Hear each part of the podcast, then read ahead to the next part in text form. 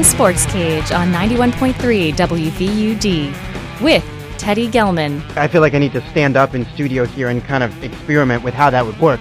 Brandon Hallbeck, Their whole defensive line has been arrested once or twice over the past two years. Ahmed Quadri, Yankees are fun to watch. End quote. That's it. That's all I ever said. and Jake Lampert. Eat more chicken. There you go. I'll throw a slogan in there if anyone here is uh, working for Chick fil A and wants to throw me some sandwiches. It's Sports Talk Radio on 91.3 WVUD. Welcome to the cage. First off, Gronkowski, I don't think there's any doubt at this point he'll play. He hasn't been officially cleared, but all signs point that he'll have to. He, he will be playing. Yep. So good news for Patriots fans. I don't uh, like I said. I don't think there's any doubt about that. But besides that, among those players, we know there was a lot. Eagles had a lot of injuries that not throughout the playoffs, but before the playoffs. It looks like most teams, for the most part, are, are going to be pretty healthy with who they've had over the last couple seasons, over the last couple weeks Sure. coming into this game. Yeah. So now in this game, what now that you've had a week for pondering, etc., what stands out at this point in time with a few days to go as the biggest storyline? The most critical Storyline. factor, whether it's a player or the most critical thing. I'm going to go with the matchup. I'm going to Yeah, go, go with the Eagles. This was what I pigeonholed for the Vikings Eagles game too. I'm going to go with the Eagles defensive front versus the Patriots offensive line. And the biggest question is can the Eagles put pressure on Tom Brady? He's one of the best quarterbacks not only today but in the entire NFL history in getting the ball out of his hands. He's he's very good at that. They can spread out defenses, use those quick receiving backs, James White, Dion Lewis, along with those quick slot receivers. In the past, it's been Wes Welker, Julian Edelman. Now it'll be Danny Amendola and Chris Hogan. If the Eagles' defensive front, which is one of the best in football, if they can get consistent pressure on Tom Brady, it it's not impossible for the Patriots to win. In fact, they've they've done it before. They've gotten the ball out of Brady's hands quick, but I think that's what you have to force them to do. You can't give him all time. And if they have success getting to him before he can get it out, the Patriots offensive line is not great. If it breaks down, that's really the one time that you see Tom Brady struggle. He's not a mobile quarterback. He can't get outside the pocket and extend plays. His biggest way to counter a rushing pass rush from a defense is getting the ball out of his hands. If the Eagles can get there first, that's the biggest matchup for them and for limiting the Patriots offense because on the outside, they don't match up particularly well with the Patriots weapons. And obviously, Tom Brady will do his homework and he'll know uh, where to go with the football in the secondary. But it's Fletcher Cox, it's Brandon Graham, it's Chris Long that could make a difference. Eagles defense versus the Patriots offense. I'm just looking at the Eagles' schedule right here, and correct me if you dis or, or let me know if you disagree. But I would argue that the quarterback that they faced this season that got the ball out of their hand as fast, not as fast, but close, closest to Tom Brady, and the best offense they will play besides the Patriots is probably the Rams. Probably based on the Eagles' schedule, which didn't have a ton of great offensive teams, not discounting what they did at The all. The biggest difference between the Patriots and the Rams, though, is that the Rams in that game established a running attack, mm-hmm. and the Patriots aren't going to be a you know a gap running team right behind the center, running it up the middle. They're not going to run it down your throats, and they're not going to run it against the Eagles front four. The Eagles are the best rush defense in the NFL, and the Patriots running attack. It has those those quick, speedy guys that create mismatches on the outside, but they're not between the tackles guys. They're four you know, they're not those those grind them out four or five yard carry type of running backs. So that's where the Rams can differ. I, I saw an interesting point made earlier this week that I'll reiterate here too, is that a lot of times NFL offenses view a four or five yard pass completion as not a great result. Because when you're throwing the football, you look at these great prolific offenses and they're picking up big chunks 15, 20, 25 yards down the field. But the Patriots, I think, realize that that four or five yard pass completion does the same as a four or five yard run, which on a first and 10, most NFL offenses will be very happy with, and they can kind of consider it keeping up with the down or staying on schedule. So that's where I think the Patriots, if they throw the ball 50 times in this game because they don't have that running attack, I think they'll be fine with it, picking up those four or five at a time. I just thought that was an interesting thing to keep in mind that even though they don't have that traditional ground attack that a team like the Rams or the Chiefs had against the Eagles, and they're gonna, they're going to find ways to challenge them. Uh, but the front four, I think, is a critical factor for Philly. And let's be honest, over the last couple seasons when the Patriots have made runs, they did have LeGarrette Blunt, who's now in Philadelphia, but they've never been able to rush for 100 plus yards in the playoffs. They don't do that. They don't do that. Yeah, I would argue their running game is weaker this year. It's weaker. It's weaker. And we've seen this offense for the Patriots go through a lot of stages where, with a LeGarrette Blunt, they still might be a better passing team, but they're passing out of two tight end formations. They're passing out of big, heavy formations. They're not passing out of four receiver personnel, spread the field, motion the running back out, and have empty sets. They're not. They don't always do that. They're back to that this year in the playoffs. They did a lot of it against the Titans.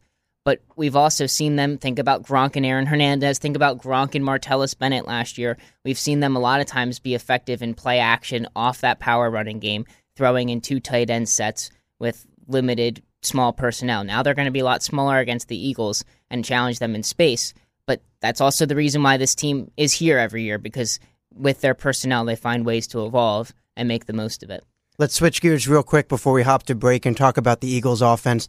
Based on what Nick Foles and that offense did against Minnesota in the NFC Championship, what kind of expectations do you have for him in this game? They're high. He's not going to have 370 passing yards again the way he did against Minnesota, but I think they're going to have to be similarly aggressive the way they were in that first half against the Vikings. They're going to have to have new looks drawn up that they haven't shown all season long because the Patriots are going to be as prepared as any team with two weeks, and they're going to need to take chances down the field.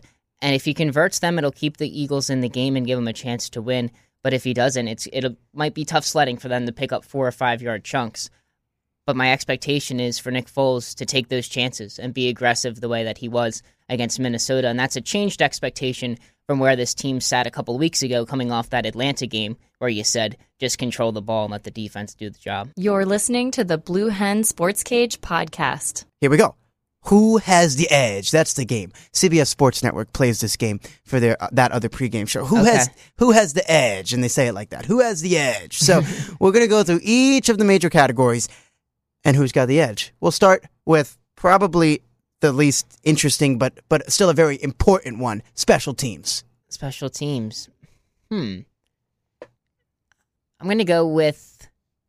I'll go with the Eagles, with the advantage being the place kicker, Jake Elliott's range. I think Stephen Gostkowski is more consistent, but this will be a close game. And if the Eagles need a 55 yard field goal in a dome to win, there's not a better kicker in the league right now to put out there than Jake Elliott. The guy's been muddy all season, including his 61 yard field goal to win the game against New York in week three. Uh, and he's been almost perfect from 50 plus this year. The Patriots are a great coverage team. They perennially have one of the best special teams units, headlined by Matthew Slater, who's almost always a Pro Bowler as a special teamer. The Eagles are missing Darren Sproles, who was their punt returner at the beginning of the season. Kenjon Barner has been good, although he did fumble a punt in the Atlanta game that could have been very costly. So, so that's you know a very close matchup. I think the kicking game for me throws it a hair in the Eagles' direction, obviously in any of these big games, if there is a big play generated by one of the special teams units, it will have a big impact, and it's often overlooked. I, I'll think it's going to be really close. I'll go Patriots because of the postseason experience by Gostkowski and what that could, not just that, but also you mentioned Matthew Slater, Sproles being out, not that they've been okay. The Eagles have been fine in the return game, but that gives them a big Yeah. advantage with that. So I'll, Yeah, I'll go I I'll go the Patriots uh, based on that experience, but I think that's pretty much almost even down the middle. Okay, how about coaching? Who has the edge coaching? I think you have to give it to Bill Belichick for his resume, but Doug Pederson by no means is a bad coach. He's been great in the postseason, and most analysts will agree that he's been very creative in the ways that they've reinvented the offense around Nick Foles' strengths, going with a lot of RPO run pass options that allow Nick Foles to slow down and kind of read the defense and then get the ball out quick to an open receiver on an easy throw. Those have been very effective in the two playoff games. And then last game, they drew up a lot of different looks to get the ball deep. Flea flicker to Torrey Smith. Nick Foles making something happen and chucking it deep to Alshon Jeffery on an out and up. Uh, Zach Ertz on a similar out and up route, beating the safety Harrison Smith. The game plan the last couple of weeks for the Eagles has been very good. So I do want to give Doug Pederson some credit and the entire Eagles coaching staff a lot of credit for what they've drawn up the last couple of weeks around their limited personnel. But with that being said, Bill Belichick and the Patriots, you know, a lot of people will look back to their cheating earlier on in their tenure, and that certainly should be a small tarnish on the resume of this team stealing signs in earlier Super Bowls and the Eagles are actually convinced that they did so in 2004. Um, we don't want to get into all of that conspiracy talk at the moment right now, but you have to, you know, side with the experience of Bill Belichick and the Patriots staff, who also has two soon-to-be head coaches on it as the two coordinators. Has that ever happened? Is a great question. Where you've had two coordinators go off in the same year to become head coaches. Happened to New England actually um, earlier just goes to Bill show Belichick's the kind of coaches that, that they produce. Yep. Romeo Crennel and Charlie Weis, Weis. Notre Dame. Yeah. Mm-hmm. Mm-hmm. I'll go Patriots too for all the reasons you've said. I'm not going to repeat them, but Doug Pederson's done a really nice job in the playoffs. But I'm not going to go Like, Doug against Pederson Belichick. should here. be in my, in my he's my pick for coach of the year. even um, o- even over Sean McVay Yeah, because of postseason. yeah. I mean, Would you have given it to McVay if the Eagles lost in the first in the first game? yeah, but Okay. I, I give it to Pederson for winning two playoff games with a backup quarterback. Um, but I mean, Sean McVay, if he wins, he's deserving. I mean, he Mhm. took a team that was down in the dumps and completely, you know, made it into one of the NFL's best offenses. He deserves a ton of credit. Mm-hmm. Yeah, and we'll see them next year, no doubt. They'll, they'll be around, probably Yeah. the favorites in the West again, with ever. yeah, they should be. Unless unless uh, Jimmy G's got something up his sleeve, but a whole a whole nother conversation. Okay, defensively, who's got the edge? This is another tough one. This one's really close. I'll go Eagles. I like the front four, and I mentioned it before as that's my matchup to watch. Eagles front four versus the Patriots offensive line. Can they get consistent pressure on Tom Brady? We know the Eagles will limit the running game. It's going to be on Brady's shoulders, but that's probably just the way that the Patriots want it. Another interesting part of the defense will be to watch how the linebackers cover the running backs out of the backfield. Mychal Kendricks and Nigel Bradham being the two guys that'll be out on the field for most of the game for the Eagles. That's a tough assignment, but they're also very versatile, very quick linebackers that all season have been swarming to the football. Patriots defense started off slow this year, but they've gotten a lot better. It's still a very, very good unit, but this is one of the best Eagles defenses we've seen in a pretty long time. They're talented uh, from the front line to the secondary. The Patriots have given up 34 points in the playoffs. The Eagles have given up 17. The Falcons are a good offense, not an awesome offense. They're better last year. The Vikings had been good, but with Keenum, they got shut down. I'm going to go Eagles here. I think that the the defense has been really good. I, I don't think they. I don't think anybody can stop Tom Brady, but they've got a shot to limit him. And isn't that the most important thing you can yeah, do that's your goal. in a game? That, that's what you have to try to do. you can't stop them. You can only hope to contain them. You've got to try to contain him, and based on what they've done in the playoffs, and honestly, this that defensive unit in Philadelphia has improved throughout the season. I yeah, think. they had the one blimp against the Giants week 15 where they gave Mhm. up over 30 and they got beat on a bunch of double moves. Ever since then they've been they've been awesome. They gave up just uh, under 20 to Oakland. They gave up 6 to Dallas with their backups and then you mentioned the 17 points combined in the two playoff games. and I'm looking first four games of the season for the Eagles, all very close wins, pretty much. They beat the Redskins. That wasn't that close. They deserved to win that one. They won by 13, gave up 17. Next week they beat the Chiefs, lost. Uh, uh, They lost lo- the Chiefs. Lost, Yeah, lost the. Chiefs. Thank you. Gave up 20. Beat the Giants. Gave up 24. Beat the Chargers. Gave up 24.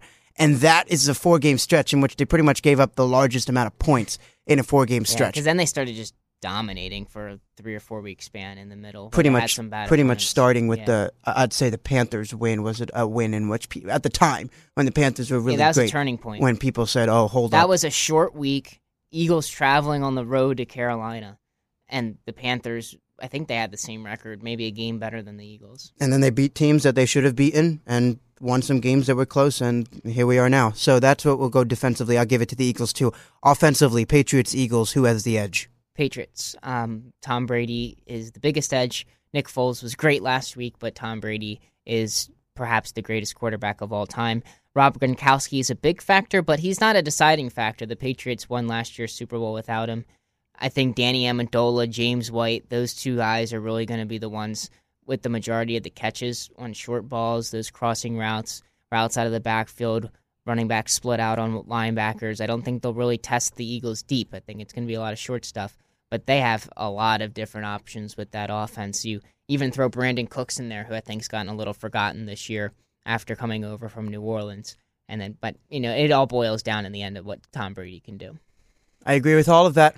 You'd be crazy to say anything other than that the Patriots have the edge here, which is really only Yeah. one one of the things you could I mean, say. if you But if if you want to look at all the other position groups outside quarterback, the Eagles have a better offensive line.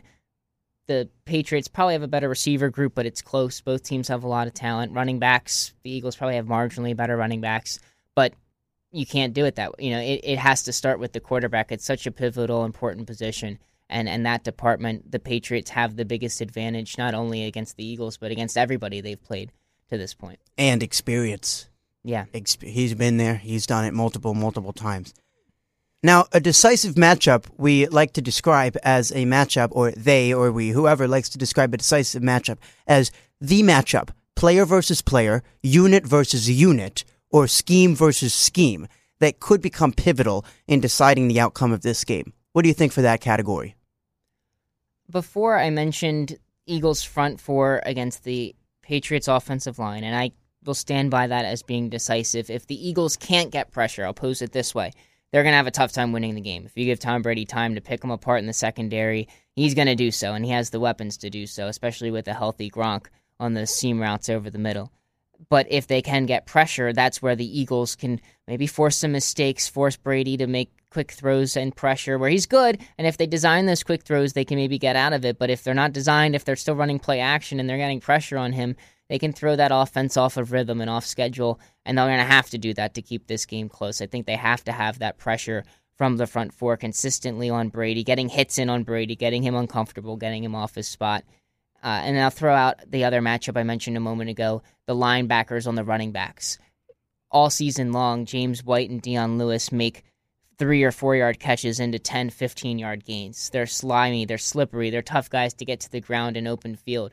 If Nigel Bradham and Mychal Kendricks bring it, that's that's one department where the Eagles are maybe better than a lot of other defenses, but it goes unnoticed in making those open field tackles, whether it is those two linebackers, Bradham and Kendricks that I mentioned, or Mike or excuse me, Malcolm Jenkins coming down from the safety position. They'll play him up in the box a lot when they play cover three, which means they have the two corners and Rodney McLeod, the free safety deep, and Jenkins up as almost a third linebacker. If those guys can make open field tackles, I think that's also an important matchup for the Eagles defense to limit the Patriots offense. Because if they're getting the pressure there, they're going to dink and dunk to those short guys. Eagles have to come up and make the tackle.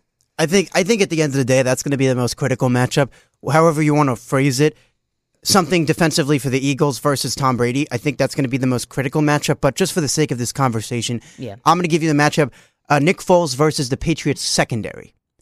And the reason I say that is because the Vikings, we know, have a very good secondary, and Nick Foles is great in the NFC Championship, and the Vikings got blown out.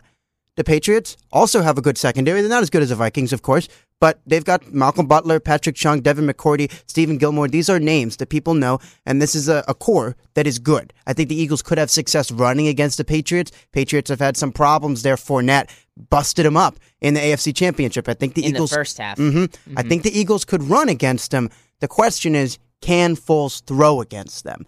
So, depending on what happens in the secondary with the Eagles receivers, to me, that's a very critical matchup. Real quick now, before we go to break, one player. Who's the X factor in this game?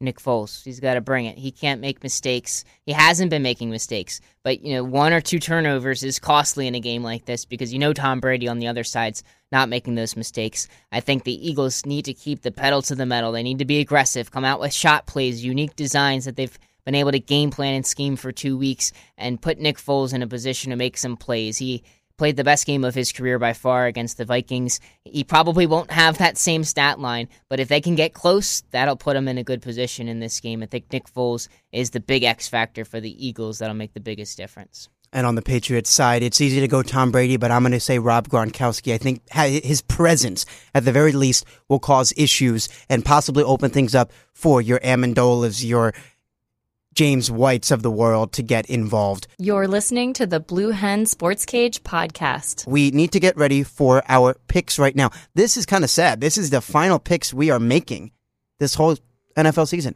It's over. This is it. Yep. That's what happens, And right? who's in the top spot You. at the end of it all? Why is that? You you said something earlier this week about why Oh, I said because I always pick the Eagles. So that's, I mean, th- that is actually that's the reason why reason, yeah. in the playoffs I differed. Like, we were all basically the same going into the playoffs.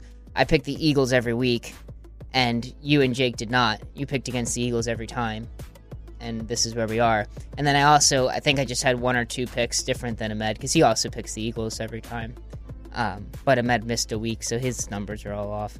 And there's, you know, conspiracies, asterisks from earlier this season because he sent his picks in late. But, you know, I'll take I'll take an asterisk next to my win. It's fine. but you wouldn't get you wouldn't have one. Well, just Ahmed would might contest if if he had the same number of games, he could have caught me. Mm-hmm. Yeah, yeah, yeah. So you're in first. the win. He's in right. second. It's over at this point. Yeah, you can't come back. I'm in now. third. Jake's in fourth. If you want to pick the Eagles now, it's too late, guys. It's too late. I don't know if this is a good percentage. We're all between 57 and 62 percent. That's that's above average.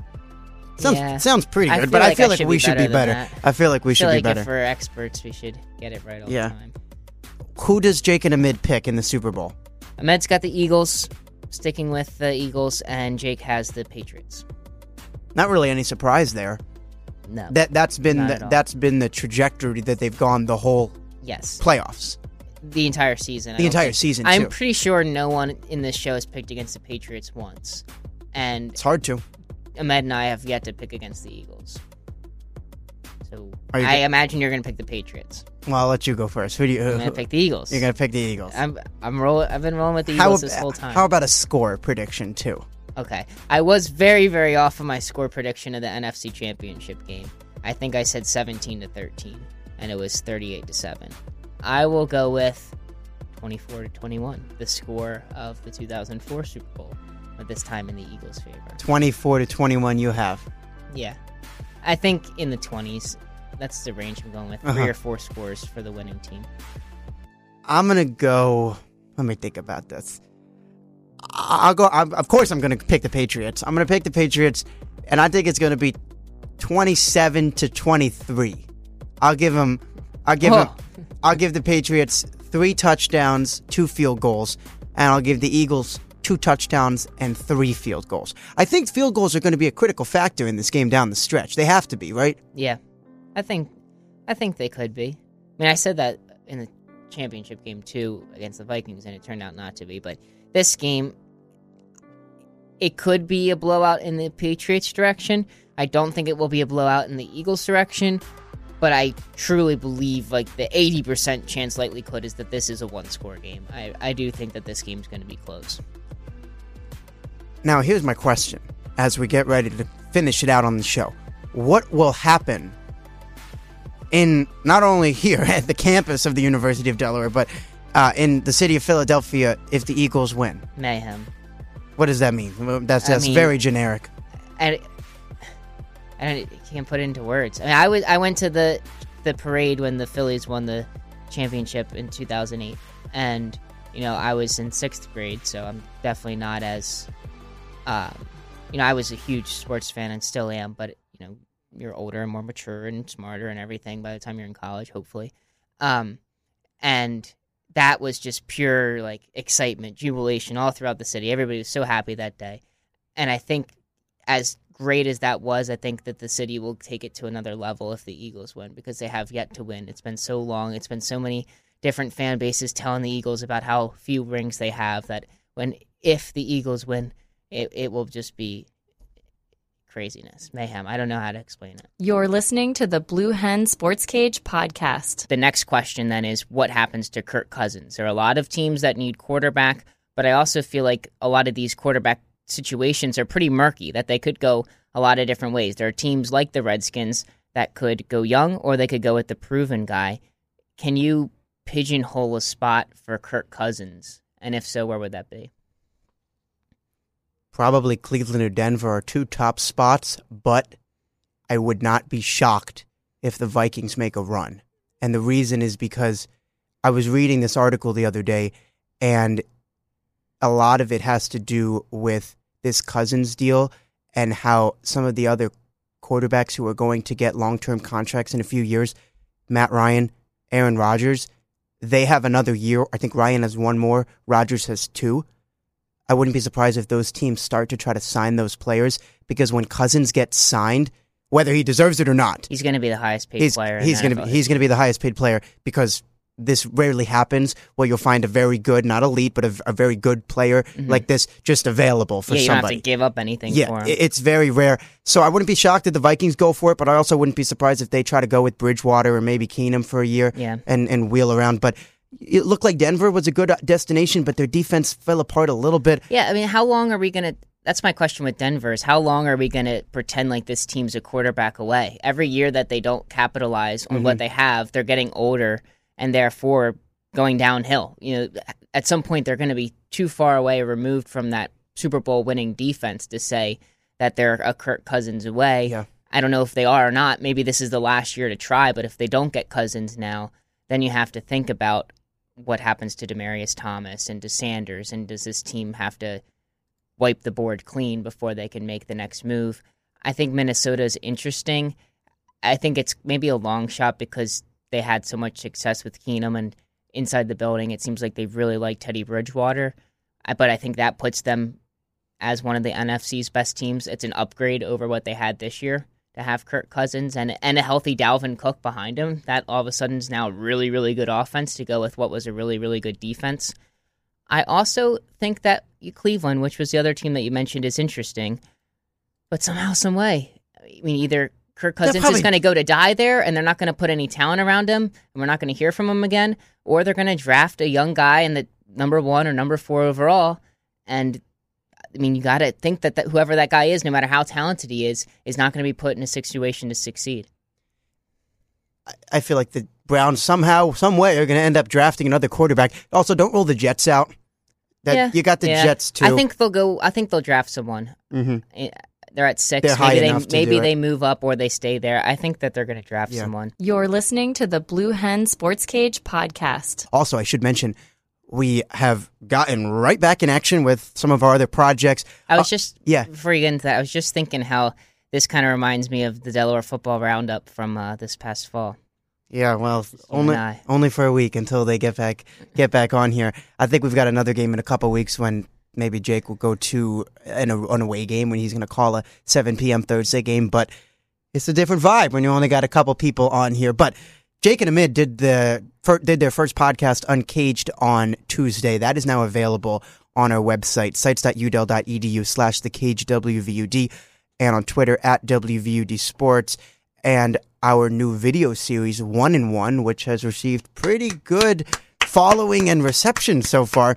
It is a very short, easy to digest segment, about 90 seconds, with what you need to know from the week of Delaware men's and women's basketball. This week we got to shoot it down in the scrounge, play a little pool. Really cool. They renovated that place. It's cool. So we're just getting started with these new projects here in the spring. Yeah, best 90 seconds of your day or your money back, as we say online.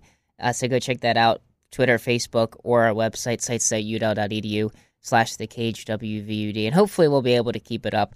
We do also take class, so if we don't keep it up, you know, don't don't hold it against us. We're also trying to get good grades, but our goal is to have a one in one each week as well as an uncaged throughout the semester. We will preview Delaware men's basketball later on in the show. We will talk women's basketball. Some interesting note. Tina Martin made her return to the Bob on Sunday, and the Blue Hens destroyed her. And we have an interesting soundbite that we'll play when a player was asked post game about Tina.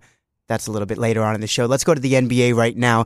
It is not yet the trade deadline. The trade deadline is a week from today. So I can only imagine what we might be talking about at this time next week when the Super Bowl's done, recapping that, and really moving on to where we'll go in the NBA season. But before the trade deadline, a big move. Blake Griffin to Detroit and the Clippers, which once looked like a powerhouse that might be able to make it to the finals. Out of Chris Paul, Blake Griffin, DeAndre Jordan, it is now only DeAndre Jordan. A very big change as Griffin goes to Detroit. Yeah, and this came out of left field, as you might say in baseball. This came from nowhere. This trade news on, I guess it was Monday evening, that it was announced, and Griffin will play his first game, I believe, tomorrow night against the Clippers, which you can't plan those types of things. But the Pistons play the Clippers on Friday in a TNT prime time, and I believe that will be his first game with Detroit. But this this came out of nowhere. The Clippers were rumored to be talking to teams about DeAndre Jordan and Lou Williams, who you know are both the other two major contributing players on their team right now. Uh, but Blake Griffin is is that centerpiece guy that they committed to this summer. They gave him a five year, hundred seventy seven million dollar contract this summer to keep him. They decided to let Chris Paul leave, but they kept Griffin with that big money. He took a few other meetings, took a meeting with Phoenix to work the leverage a little bit with LA. So it's it's definitely surprising, as he said, that he got traded at this point in the season and with where this team is at. It it seems to me like by trading Blake Griffin, the Clippers are signaling a full rebuild. I think he's the one guy on that team that if you wanted to maybe just quote unquote retool, if you wanted to strip down the veterans and bring in a few new pieces, he would be the guy you kept to build around. But he's gone. So I think it's a full head to toe start over with LA, a team that had a lot of talent but never really reached the precipice of the NBA. And after getting, you know, going through so much of their franchise history as a joke of the NBA, they finally became relevant with Paul and Griffin. And it's scary to think that, as for a Clippers fan, they could be heading to irrelevance for a pretty long time until they can build this thing back up.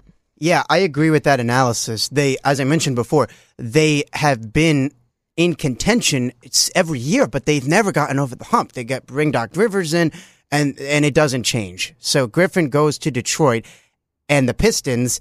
They made the playoffs in 2015 as the eighth seed. They lost in the first round to the Cavs. They were swept.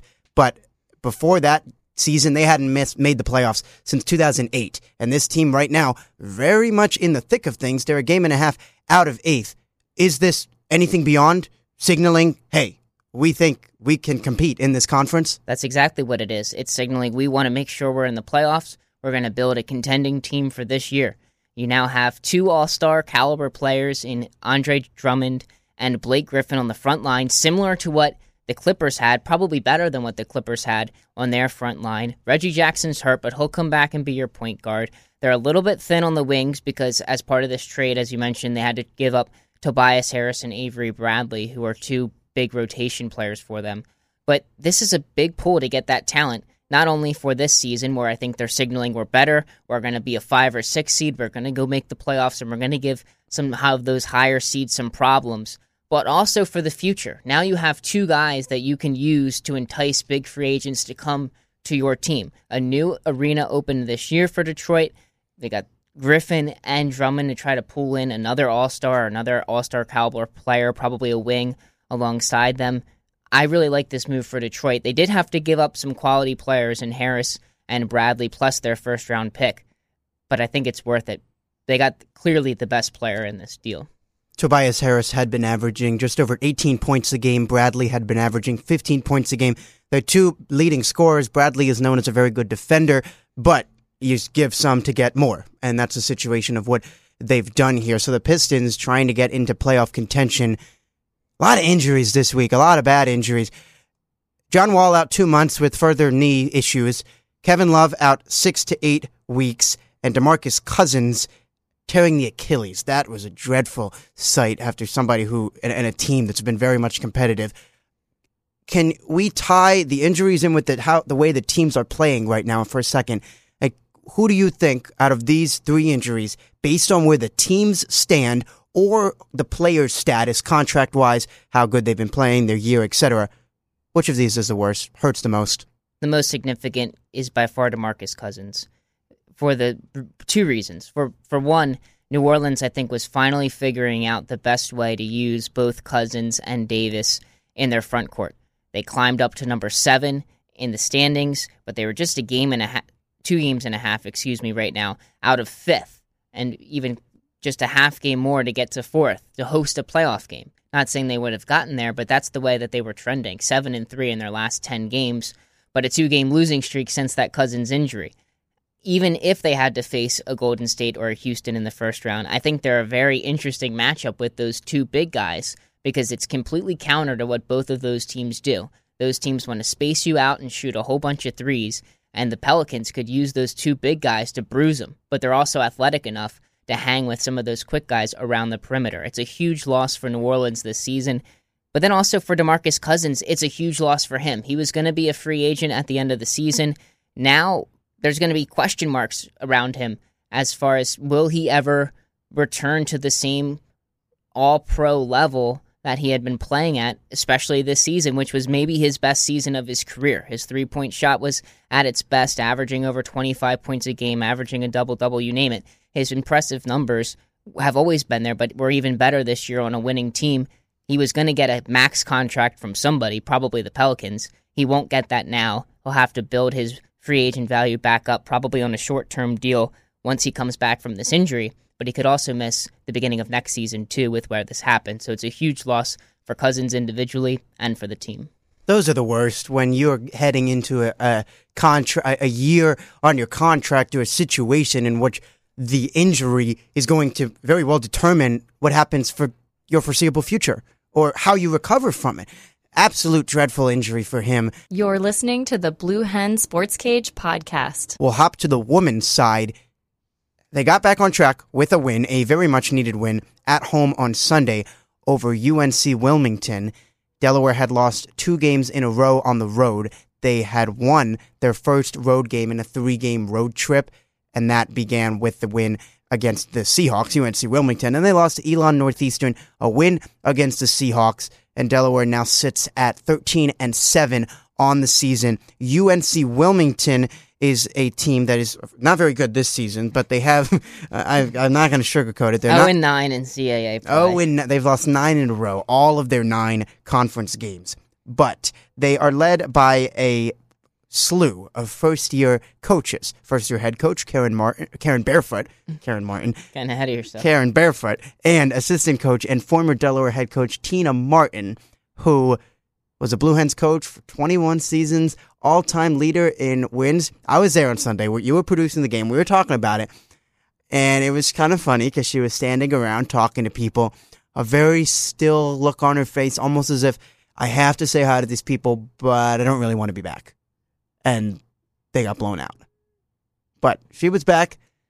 And after the game, I sat down with Rebecca Lawrence, sophomore forward for the Blue Hens, and said, Hey, Rebecca, have any conversation with Tina Martin? Here's what she had to say. Rebecca, you went up against your former head coach today, of course, an assistant now with the Seahawks, Tina Martin. Did you have any type of conversation with her either before or after the game? I did not. That would have been really awkward if I left it right there and said, oh, that's the end of the interview. So I had to throw another one in. but when I asked her that question, the look on her face screamed, don't you dare ask me about that again. Don't you dare ask me about that again. And that's pretty telling, right? Your coach that you would like to think a coach player relationship is good. We know it's not good with this team. Tina comes back and the play and unless she's lying, yeah, which well, I doubt should, it. I doubt we it. We should say it was not good with this team. Was not good. We know it was not good last season with this young core of players. Not to specifically pinpoint Rebecca Lawrence because it was not just her it was you know this this younger group of players did not respond well with the coach. They brought those concerns to athletic director Chrissy Rawak, according to reporting from the News Journal, and Rawak eventually acted accordingly to the players' concerns and brought in who Natasha Adair, who seems to be, you know, I think this is a little cliche, but I think it's true. I think she's a player's coach, quote unquote right? You see the energy she brings on the sidelines. She seems much more encouraging. She's not the hard lined, um, intense coach that Tina Martin is, which is not necessarily a bad thing. It's just different from what Natasha Adair brings, which is a lot of energy, excitement, encouragement of her players. It's two different ways to try to get the same result. And it might be that this current group of players responds better to Adair's style than they did to Tina Martin's style. And perhaps maybe Tina Martin's style is a little bit dated. Um, not to say that she can't be successful. We'll see what happens with the Seahawks. It's not her program, right? So it's not necessarily her way of playing or her coaching style that's being shown on the floor. She's only helping, helping first time head coach Karen Barefoot along. But that was interesting to me. You would think if, again, this is this is just you know conjecture. You would think if if the relationship was solid, you know, you would at least, you know, say, hey, hey, coach, right? You see somebody that you know and you haven't seen in a while, you would say something. But, you know, it's a game time. They're both locked in on their respective sides, and one team got it done in the Blue Hens, and one team in UNCW did not. And it wasn't surprising to me that she said that. No, and It I wouldn't surprising. expect I wouldn't expect Lawrence to go out of her way to be like, oh, maybe make me make sure that I'm talking to Tina Martin. Like she's got Lawrence's job is to go out there, get warmed up for the game, and play a basketball game. And she played her best career game, which we'll get to in a second, with ten points, which was a career high in the Blue Hens win. Yeah. So they destroyed her. Tina in And two- not and not to bash Tina Martin either. She had a long career here, 21 years, Oh, absolutely. 409 career victories. You can't coach one place forever, right? It was not going to she was not going to be here until she rested on her deathbed. Something was going to happen to where she would not be the Blue Hens head coach anymore. And it just so happened that it happened last year with a new athletic director who has shaken things up across the entire athletic department. You mentioned Lawrence. She had 10 points in the game, career high for her. Abby Gonzalez had 15. Simone DeFries had 17.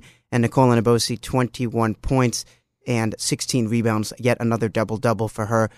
They got back on track with a win that they needed to have. And when you look at the CAA right now, they are in the thick of things. There are two teams that sit better than them in the conference JMU number one, Drexel number two. But it's probably time that we can start get into a conversation here with the limited time we have today. But in the next couple weeks, what is the expectations for this team in the CAA tournament? Because what we talked about the other day off air is that this team has not been this good in the regular season in each of the last couple seasons. So they've got a shot to possibly do a little bit more damage as they go down the stretch. But uh, their next couple games are going to be very telling. They've got Northeastern on Sunday, William and Mary. These are teams that are in the middle of the conference that if they're legit, they're going to have to beat them. Yeah, and Northeastern just kicked the Blue Hens' butt last Friday, too. That was not pretty. The Huskies were by far the better team on the floor. Delaware was sloppy offensively. Northeastern only played six players, but they were all very, very good, including Jess Genco, who impressed me as their point guard, leading point scorer, seven assists. Just because Delaware is third doesn't mean that there aren't teams approaching them that will pass them, and that Delaware could, you know, they could feasibly finish as low as sixth or seventh in the CAA. It's not over yet, but it is probably to the point where at six and three to open CAA play with only one CAA loss at home, two on the road, it is probably to the point where you say the Blue Hens should be expected to hold ground at third, right? They should probably stay right there. They're two games behind Drexel.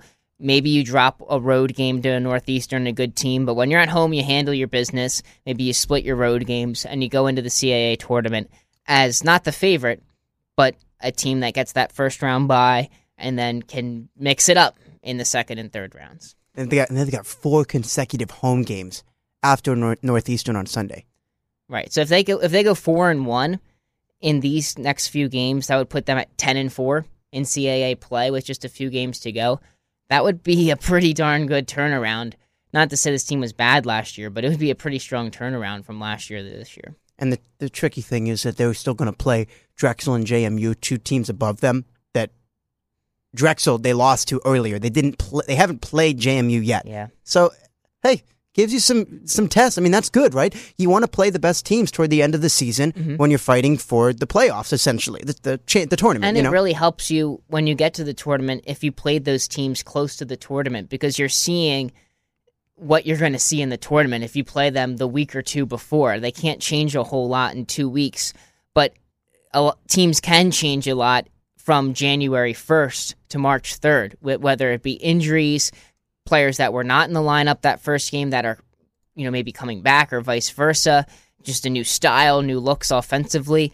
If they if they get good looks, find out what works against Drexel and JMU toward the end of the season, you would think that they could carry that into the tournament. And they might get some different looks from those teams, but they're not going to be drastically different teams come tournament time. And I think that should play to Delaware's advantage. You're listening to the Blue Hen Sports Cage podcast. this scandal that has evolved. That is the correct word to use here because initially this was something that involved the former doctor of Michigan State, Larry Nassar, who of course then went on to become the USA Gymnastics doctor prior to this entire story about the sexual assault, sexual abuses coming out.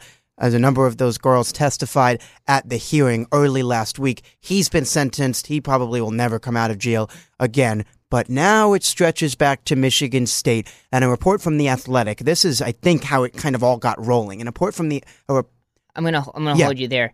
The first initial report on Michigan State related sexual assault mishandlings came from outside the lines. They first looked into this in 2014 where they were doing kind of a investigation across multiple universities to see if there was a trend in the way that sexual assault cases pertaining to student athletes were handled. So they requested records from a number of different universities across the country. And Michigan State was one of the most reluctant to offer up those records. So they kind of kept that in the back of their mind. And as these investigative reporters for Outside the Lines began working on other projects, ESPN and who owns Outside the Lines and Michigan State were held up in litigation for years and years over these records being uh, you know, they were redacted when ESPN got them. ESPN needed the names. Eventually, they got them, but it carried on for three years, so 2014 to 2016, before Outside the Lines really had this information. And within that time period, all this Larry Nassar stuff is coming to the surface. Other media outlets get a handle on it. The Athletic was one of the many outlets to start kind of focusing in more on what's going to happen with Michigan State outside of just the Larry Nassar situation. Uh, but there, there's a lot in that outside the lines report, which came out a week ago today. But based on that, you know, those years of digging from 2014 up until now. The initial call was for their president of the university to resign, and she did. And soon after, the athletic director resigned.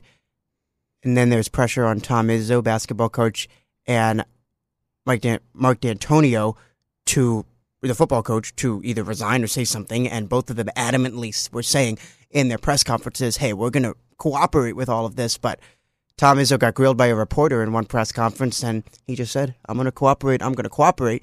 And then, thanks for clarifying all of that.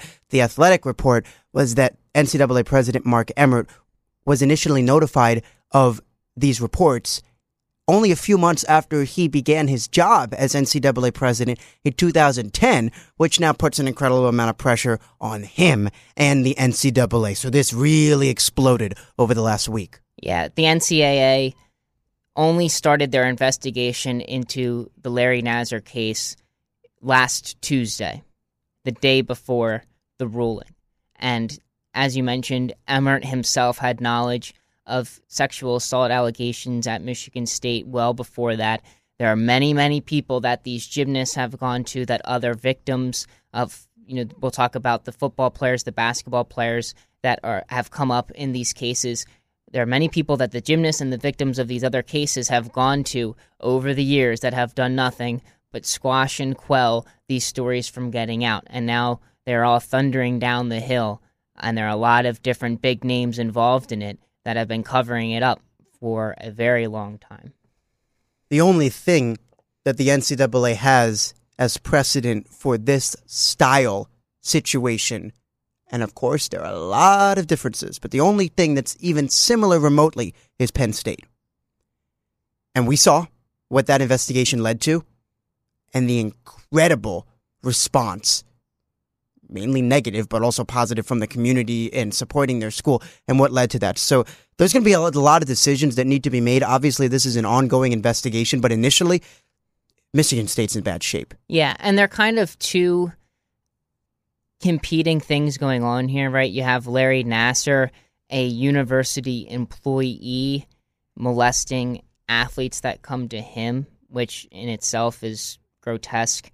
And then you have the separate similar issue, right? Similar, I guess, in how you should handle it in being transparent. And um, I think that the sympathy first goes to the victim, not necessarily toward the perpetrator, as it seems to have gone in many of these cases. But so you have Nassar on one hand, the the employee to student, and then you have student athlete to fellow student, and that's what comes up in a lot of these different cases with the football and basketball teams at Michigan State and there are some pretty detailed accounts in the Outside the Lines report about the way that you know, the, for just for example, there was an assistant coach at the Michigan State basketball team under Tom Izzo that was a former player turned assistant coach, and during his time as assistant coach, he got into well, not a fight. He he punched a girl in a bar and knocked her off a bar stool, gave her a concussion and a head injury, and throughout the criminal investigation into that, the coach remained on staff and continued coaching throughout the Final Four.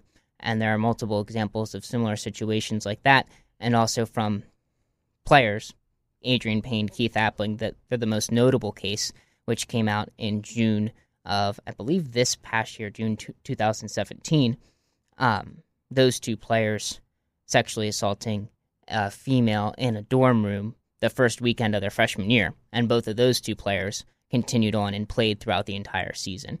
Um, so I mean, those that's those that's what's going on. I know it can be difficult to comprehend that, as you mentioned, we're dealing with some kind of totally different things, and the fact that they're different, but they're it, similar. It's, they're different. It's in, different. Well, it's different. It's, it's different in the sense that the Nassar case, it's not completely finished, but that has happened.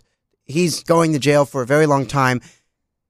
Whoever enabled that has resigned. At least a few of them have, but there's further questions there.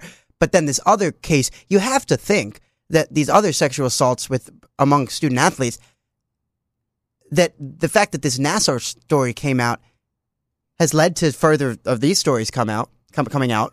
Even Yeah. even though, as you mentioned, outside the lines had been looking yeah, so into it for I, a little while. I listened to an interview with Paula Lavigne, who's one of the investigative reporters at Outside the Lines, and she said that they had this story, they were working on it, and then the Nassar stuff really started taking hold in the national light, and they pushed, they pushed, pushed, pushed to get their story out as quick as they could because they knew that with how quick a news cycle we have, Larry Nassar, that story himself, that one guy, could be in and out of the national spotlight in a week. But if it can be more than just that one person, they can really put a light on this larger issue. So they pushed out this story that you know had been in development for years and years and years, but they really hustled to get it out right on the tail end of Larry Nassar. So some people would say they're piling on, um, but I would say you know that's their peg, right, to get the story out. In that this is a big national topic, and if you wait a couple of months, it might not get the same reach that it would right now, where the nation, I think, has taken a hold of what happened with Larry Nassar, but might think, well, that guy is just terrible. To maybe thinking, okay, this is a systemic problem that needs to be addressed not only in collegiate athletics but in professional athletics too. and if it needs to be addressed specifically at Michigan State, Yeah. but but if it needs to be addressed there, but There's probably things that every other university could do too to to make sure that this never happens to them. Like in the story they talk a lot about how with the policies at some of these schools players and people are supposed to go to the university personnel. But inherently a coach and athletic director they have an obligation to protect the image of their team. They have a competing interest in what is the public perception of their team alongside the interest of doing the right thing for the victim or for the person who's accused in these cases. If you can get that to someone who doesn't have a stake in the team, you can probably get a more rightful and fair treatment of these cases when they crop up within the college setting, within the collegiate sports setting. And a part of it that really stands out to me is the fact that apparently the NCAA president knew about this. Right, and that's another That's- thing. That's That- that, that, that- stretches well. It's beyond. Oh, you know, the the university personnel just didn't listen, or they just didn't report it. If they did report it, and the person who you are supposed to be reporting it to is doing nothing about it, that's an incredibly large problem. It, it goes along with you going to a coach or an athletic director. It's just a level higher in that But the peak of college Yeah, but, like, athletics. Mark Emmert, you would think he wants to do what's in the best interest of the student athlete. That's what they say. That's what they present. But that's not the case. He needs. He does what's in the best interest of the image of the NCAA business.